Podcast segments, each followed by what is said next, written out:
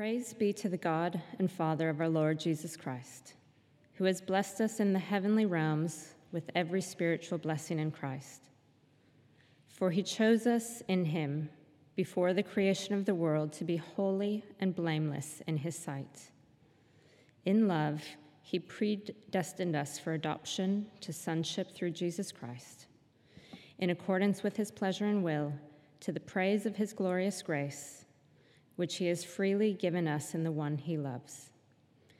In him we have redemption through his blood, the forgiveness of sins, in accordance with the riches of God's grace that he lavished on us. With all wisdom and understanding, he made known to us the mystery of his will according to his good ple- pleasure, which he purposed in Christ to be put into in, in effect when the times reached their fulfillment, to bring unity to all things in heaven and on earth under Christ. In him we were also chosen, having been predestined according to the plan of him who works out everything in conformity with the purpose of his will, in order that we, who were with first to put our hope in Christ, might be for the praise of his glory. And you also were included in Christ when you heard the message of truth, the gospel of your salvation. When you believed, you were marked in him with a seal the promised Holy Spirit, who is a deposit guaranteeing our, our inheritance until the redemption of those who are God's possession, to the praise of his glory. This is the word of the Lord.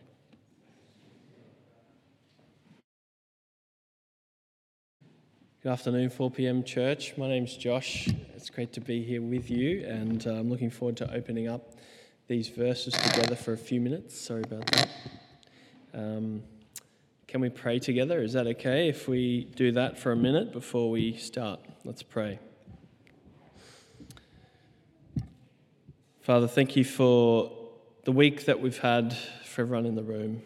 And we just pray that as we slow down and listen to your voice for the next few minutes, that you might do a work in us by your Holy Spirit.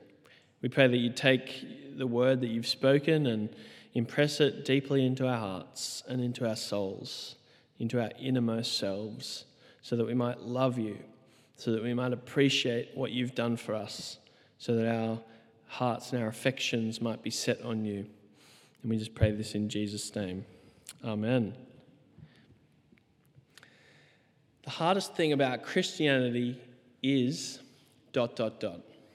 How would you finish the phrase? The hardest thing about Christianity is having a relationship with a God who is unseen, maybe. Hardest thing about Christianity is persevering when maybe lots of people around you would say you're wasting your time.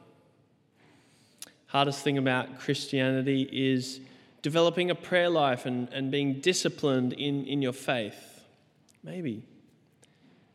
Hardest thing about Christianity is loving people in my life that are, are difficult to love, that, that, that keep offending me. Maybe. Here's my contender for uh, the way I would answer that question. The hardest thing about Christianity is remembering, constantly remembering that from the beginning to the end of our salvation is all God's work and not my work at all. That's my contender for how to finish that sentence. That the hardest thing is to keep remembering, to keep focused on, to keep believing, to keep trusting that it's all of grace. That's the word the Bible uses for God's gift to us. It's all of grace from the beginning to the end. And it doesn't matter how long you go on as a Christian, that that never changes. Been a Christian for six months, two years, 60 years, that it's all of God's grace. The whole of our salvation comes from Him, from His abundant, never ending, overflowing, lavish grace that He has given to us in His Son, Jesus. That's the hardest thing about Christianity, or maybe one of the hardest things, to keep remembering that. Yesterday was all of grace, today is all of grace. Tomorrow is all of grace, and it will be all of grace until we meet Jesus face to face. And then he shows us even more grace in the age to come.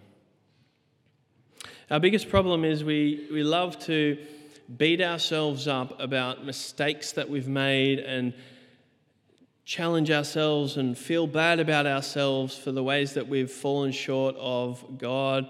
Or maybe we love to get back on that treadmill of works and try to impress God and please Him and, and do things to uh, get towards Him and, and make Him notice us. Please, God, notice me. I'm doing really well. The great Welsh doctor who turned into a pastor, Martin Lloyd Jones, said this. He had a, a question he would ask people.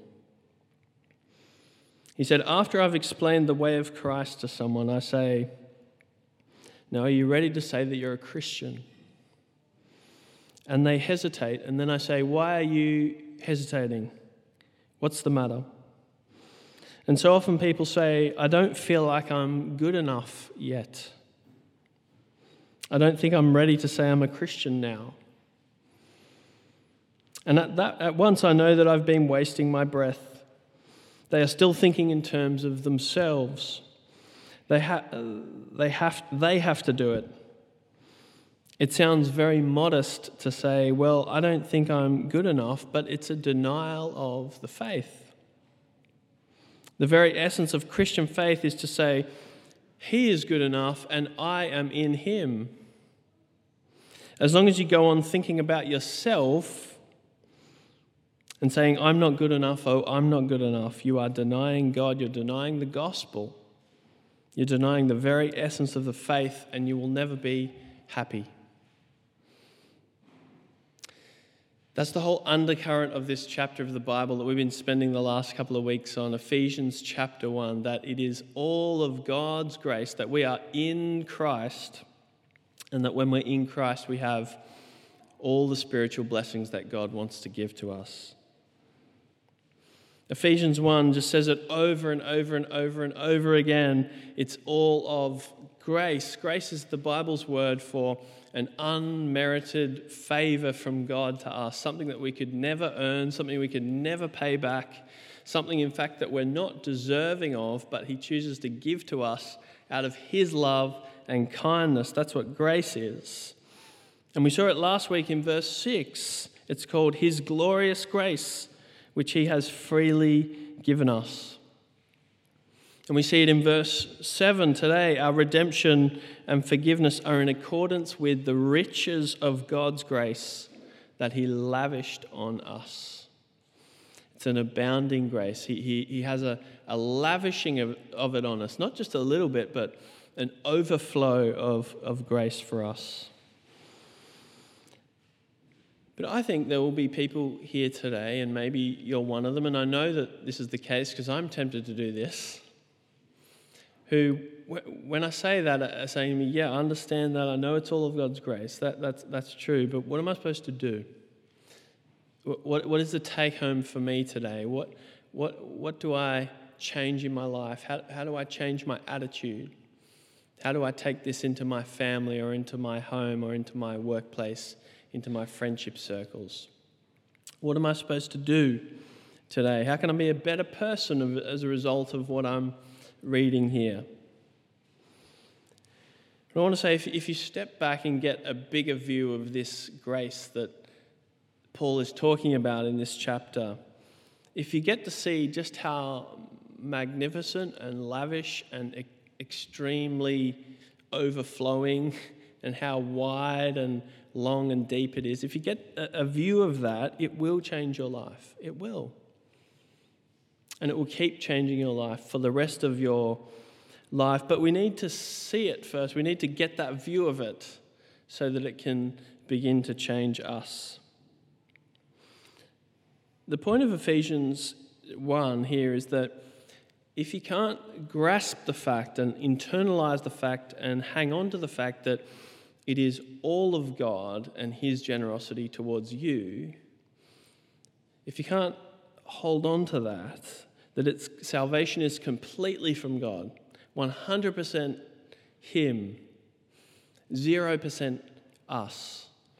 If we can't grab onto that, then we haven't actually understood the gospel. We haven't understood God's grace.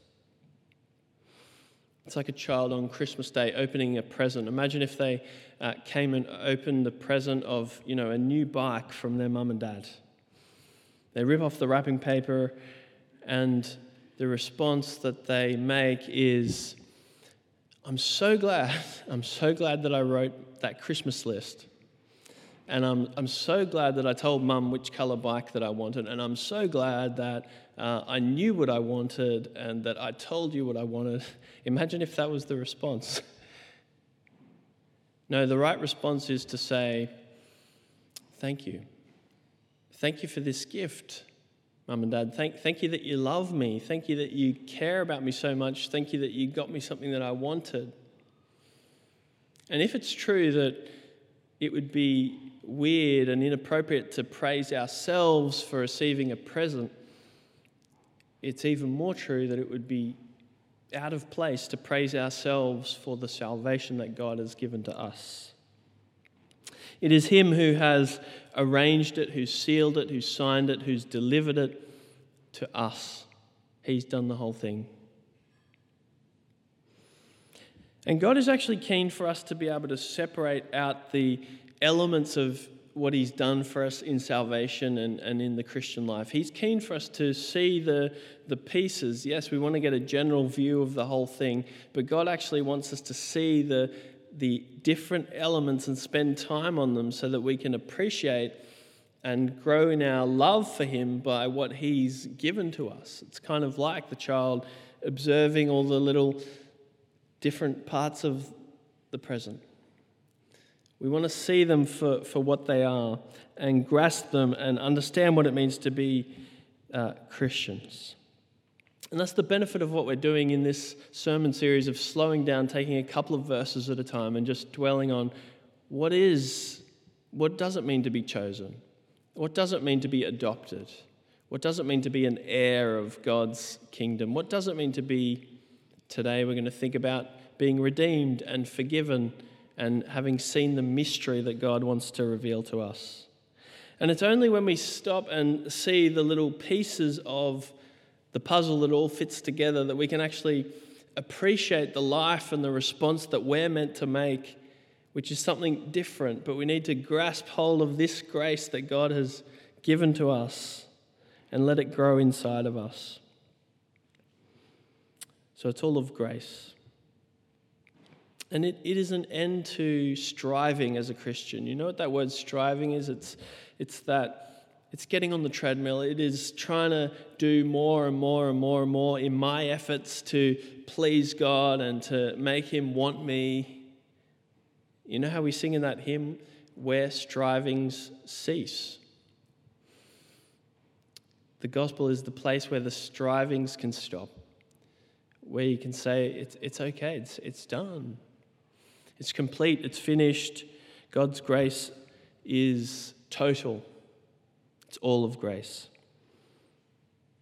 For the rest of our time, I want to unpack the three blessings that we see in this chapter. And we've, we've been seeing this barrage, this list, this avalanche of blessings, every spiritual blessing in Christ. Last week we saw that we're chosen, that we're, we're predestined, that we have been uh, adopted into God's family, that we are now heirs of of everything he has to give. Today we see that we're redeemed and forgiven, and they go together. So we'll look at them, and then we'll finish by thinking about the mystery of God's plan for us.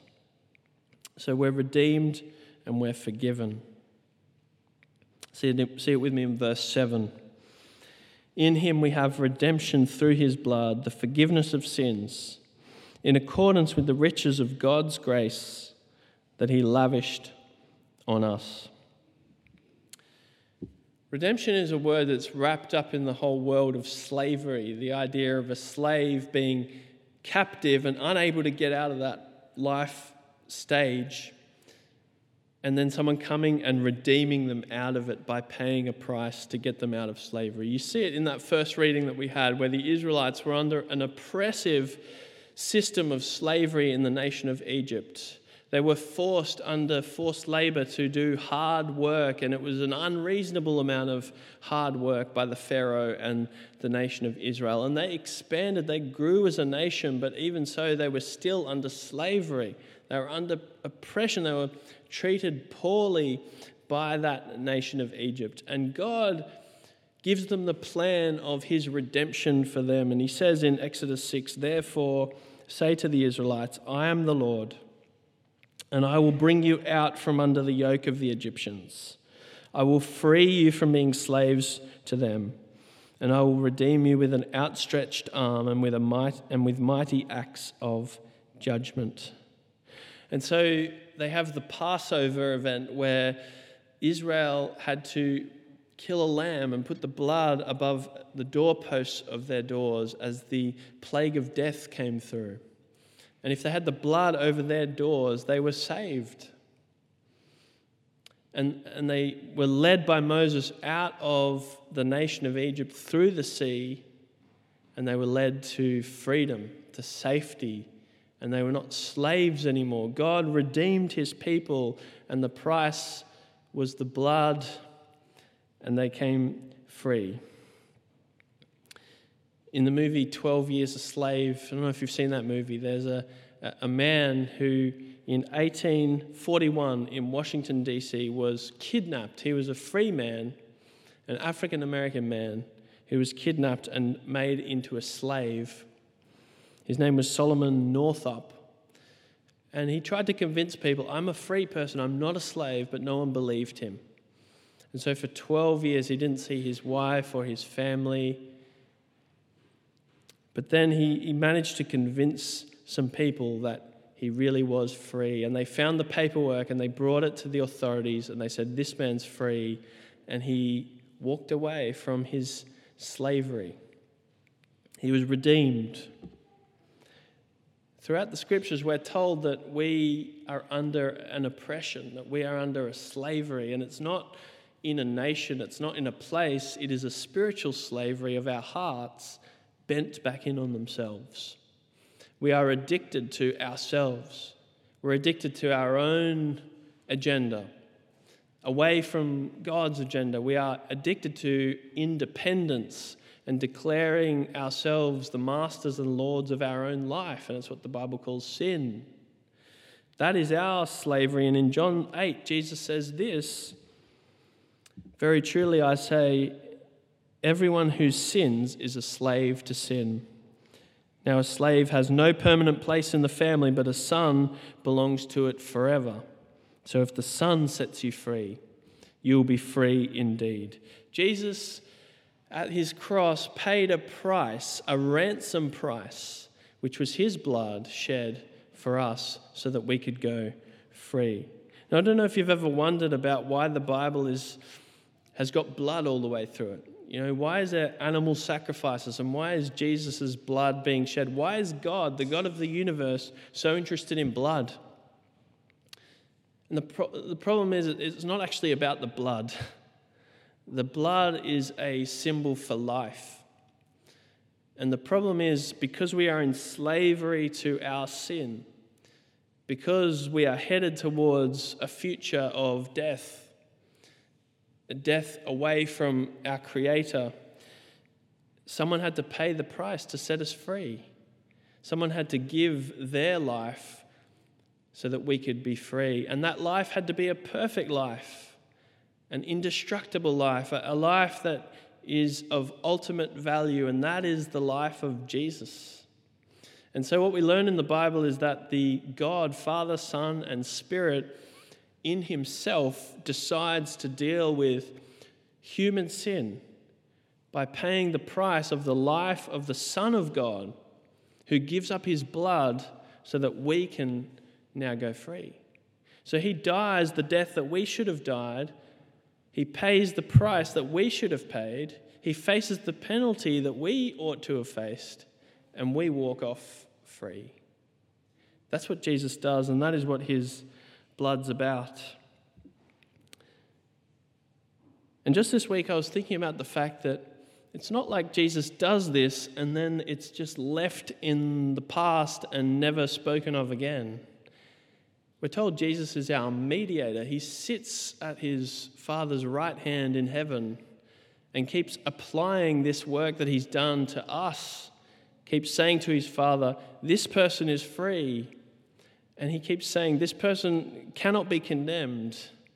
No matter what sin comes up in their life, they cannot be condemned. And even in Revelation chapter 5, we're told that Jesus is the lamb who was slain. So in heaven, there's a lion, the lion of Judah, but he is also the lamb who has been slain. And so into eternity, he carries with us, carries with him in his body the marks of the love that he had for us, his church. Would you love someone like that? To commit to them in such a way that you took on their deepest problems. You took on their, their deepest issues and, and they became dependent on you forever. And you carried with them for all eternity, you carried with you the marks of your love for that person, which came at great cost to you. Would you have that kind of love? That is the love that the Son of God has for you. And there's another word here, which is the word forgiveness. It's a familiar word to us. I think one of the best ways I saw Christianity growing up was in my parents and their forgiveness of me. Because, like everyone, I made mistakes in my family. And I offended people, and I did the wrong thing.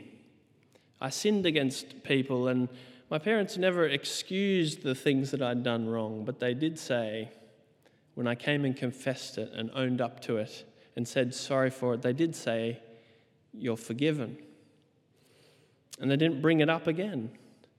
Those things were left in the past, never to be spoken of again. We didn't dredge them up. The forgiveness was real and the cancellation was real.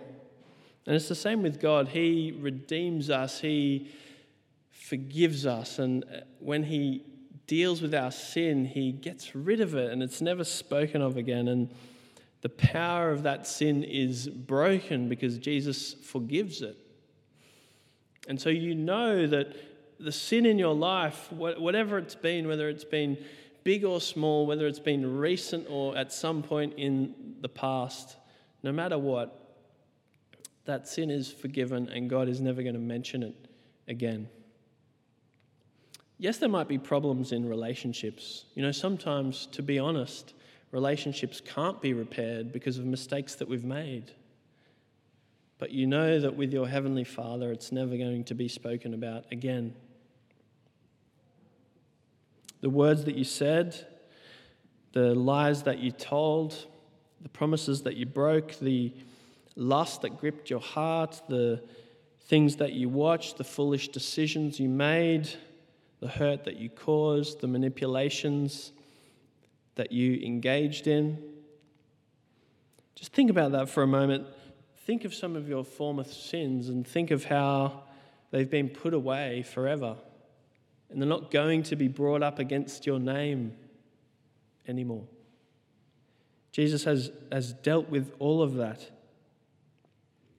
It's not excused, it's not ignored by God but it is paid for at the cross. God's taken it off you. There's a real sense in, in that as a Christian, you have a burden on your back that's been lifted and it's been taken off your back. I don't know if you know Pilgrim's Progress. He has this burden, hunches him over, and then he comes to the cross and it falls away. And you know, the devil tells us, go, go and pick up that burden again. You know, get back on the treadmill, keep trying to prove yourself to God. Don't do it. Don't pick up what Jesus has put away. That is done, it's gone, it's in the past. So I want to say if there is a day that you go home from church with nothing to do after church, it's today because of what we're seeing. It's all of grace, it's redemption, it's forgiveness given as a gift by Jesus to you. John Piper uh, has said this long looking with admiration produces change. Long looking with admiration produces change. In other words, if you look at something for a long time, for an extended period, and admire it, doesn't matter what it is, it will change you. You'll start to imitate it. Might be a celebrity or something, something else. For me, a few years ago, was skateboarding, weird, weirdly enough. Long looking with admiration produces change. If you look for a long time at what Jesus has done, it will change your heart. It will renovate you from the inside out. You want to know how to change? Just look long and look lovingly at what Jesus has done for you. Our culture at the moment is so focused on what we can do. There's school report cards, job interviews, there's um, analysis of your work, KPIs, uh, staff reviews. People want to know what are you doing? What have you done to, to make this all better? We live in what's called a meritocracy, where you merit your way to the top by doing lots and lots and lots of uh, great things. So it's both jarring and it's refreshing to be a Christian. It's jarring because it is so out of step with our culture, which tells you, What are you doing? What, what, what's next? And Christianity says, No, no, it's taken care of, it's all complete. But it's also so refreshing because you can take that burden off your shoulders. You can get rid of your baggage. You can say, I've sorted it out because Jesus has sorted it out for me and he has invited me to come and just be one of his people. So, my main application today to you is to look, to bask in, to appreciate, to uh, dwell in, bathe in, uh, soak up what Jesus has done for you. you know, just appreciate it, rejoice, praise Him for what He's given us. There's no mistake that this chapter is full of the word praise. Praise you, Jesus, for what you've done. I praise you, I praise you, I praise you. Put on some worship music on your way home when you go home. Just sing along, just appreciate what God has done for you. Have a prayer session where all you do is say thanks. Thank you, God. Look at this list of blessings. What have I done to deserve this? Nothing. It's just your grace. Call someone, tell them what God's done for you. Tell your family, talk about it. Write God a letter of praise. Just enjoy it. I love the old song, My Savior, Redeemer, lifted me from the miry clay. Almighty forever. I will never be the same because you came near. From the everlasting to the world we live, the Father's only Son. Got one more blessing to talk about in the last couple of minutes, and that is the blessing that Paul talks about of having seen the mystery of the gospel. See verse 7 with all wisdom and understanding, he made known to us the mystery of his will, according to his good pleasure, which he purposed in Christ, to be put into effect when the times reach their fulfillment, to bring unity to all things in heaven and on earth under Christ. We're going to think more about this mystery later in the letter, but in short, it is the fact that God had something which was hidden, which was a secret, which has now been revealed to the world in the coming of Christ. And that is the culmination and the completion of all things, where Jesus brings all things to unity in heaven and on earth, where all things are put under him as the Lord of all, where he is seen rightfully for who he is on his throne. And some people will come and bow to him and worship him willingly, but some won't. Some will come as his enemies and bow to him begrudgingly on the day of judgment.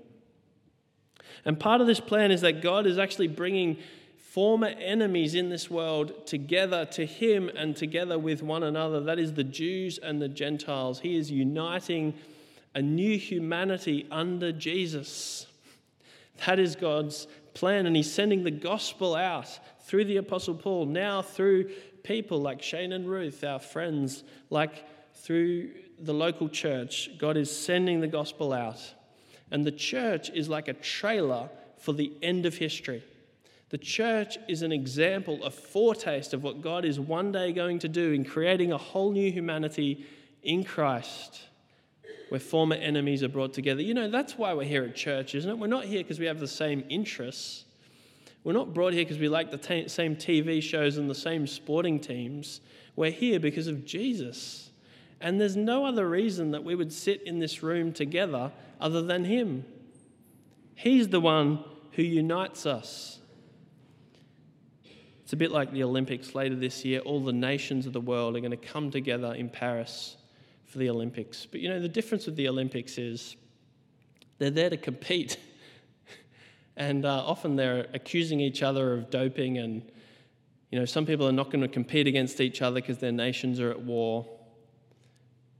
But in the church, Jesus has made a peace through his cross between us and him and between us and one another. And so we are now magnetized to him and we're magnetized to each other. That's a foretaste of what is coming for eternity. That is the mystery that's been revealed in the coming of Christ.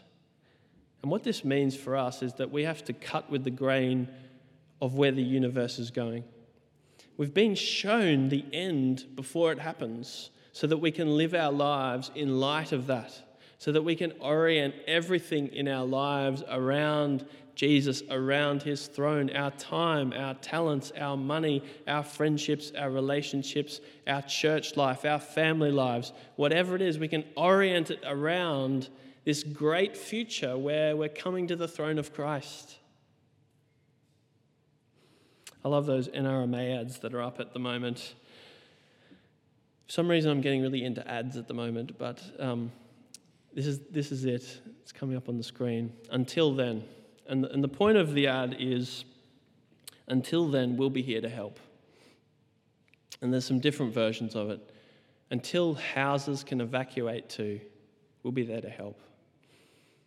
Until conditions never change, we'll be there to help. And, and that touches me because it says something about our frailty and the fact that we need help. I'm not here for NRMA endorsements, by the way.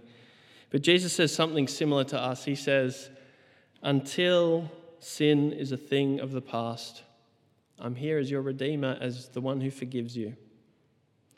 Until the kingdom comes in full, I'm here as the one who helps you. Until my return to set things right, I'm here for you. Until the unity between all things comes, I am your Savior. I'm the one who laid down my life, who shed his blood for you. If you don't yet have Jesus here this afternoon, I want to say that his resurrection proves that he came back from the dead and he's sitting with God. And he wants to welcome you. And he wants to welcome you as your Redeemer and as the one who would forgive every sin. So, would you come to him? That's the only question. Would you want to come to him? Because He is ready and willing for you to come. And if you do have Him this afternoon, if you do know Him, you have something more wonderful than any other human relationship. You have the one who shed his blood for you. Has anyone else ever shed their blood for you? Maybe a couple of people in a million that, that happens. But Jesus invites the millions, the billions in this world to come to him who shed his blood for us.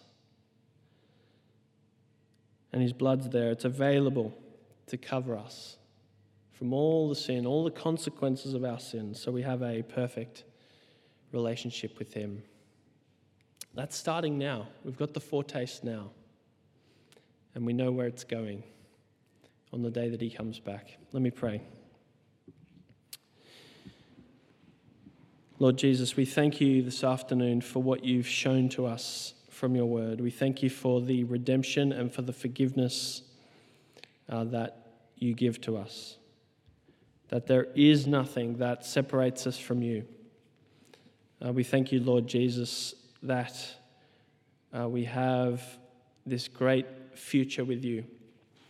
That you've dealt with every sin, every aspect of shame every mistake that we've made. We praise you for this. And we pray that you'd be, you'd be glorified uh, because of this grace that you've shown to us. In Jesus' name we pray. Amen. We've got a, a confession coming up on the screen. This is an opportunity for us to remember that the one who forgives our sins actually wants to hear from us and wants us to return to him and just be honest and real about how we're going. So, how about we stand actually as we say this, these words together and then we're going to sing. Let's say this confession together. Heavenly Father, we praise you for adopting us as your children and making us heirs of eternal life. In your mercy, you have washed us from our sins and made us clean in your sight. Yet we still fail to love you as we should and serve you as we ought. Forgive us our sins and renew us by your grace, that we may continue to grow as members of Christ, in whom alone is our salvation. Amen.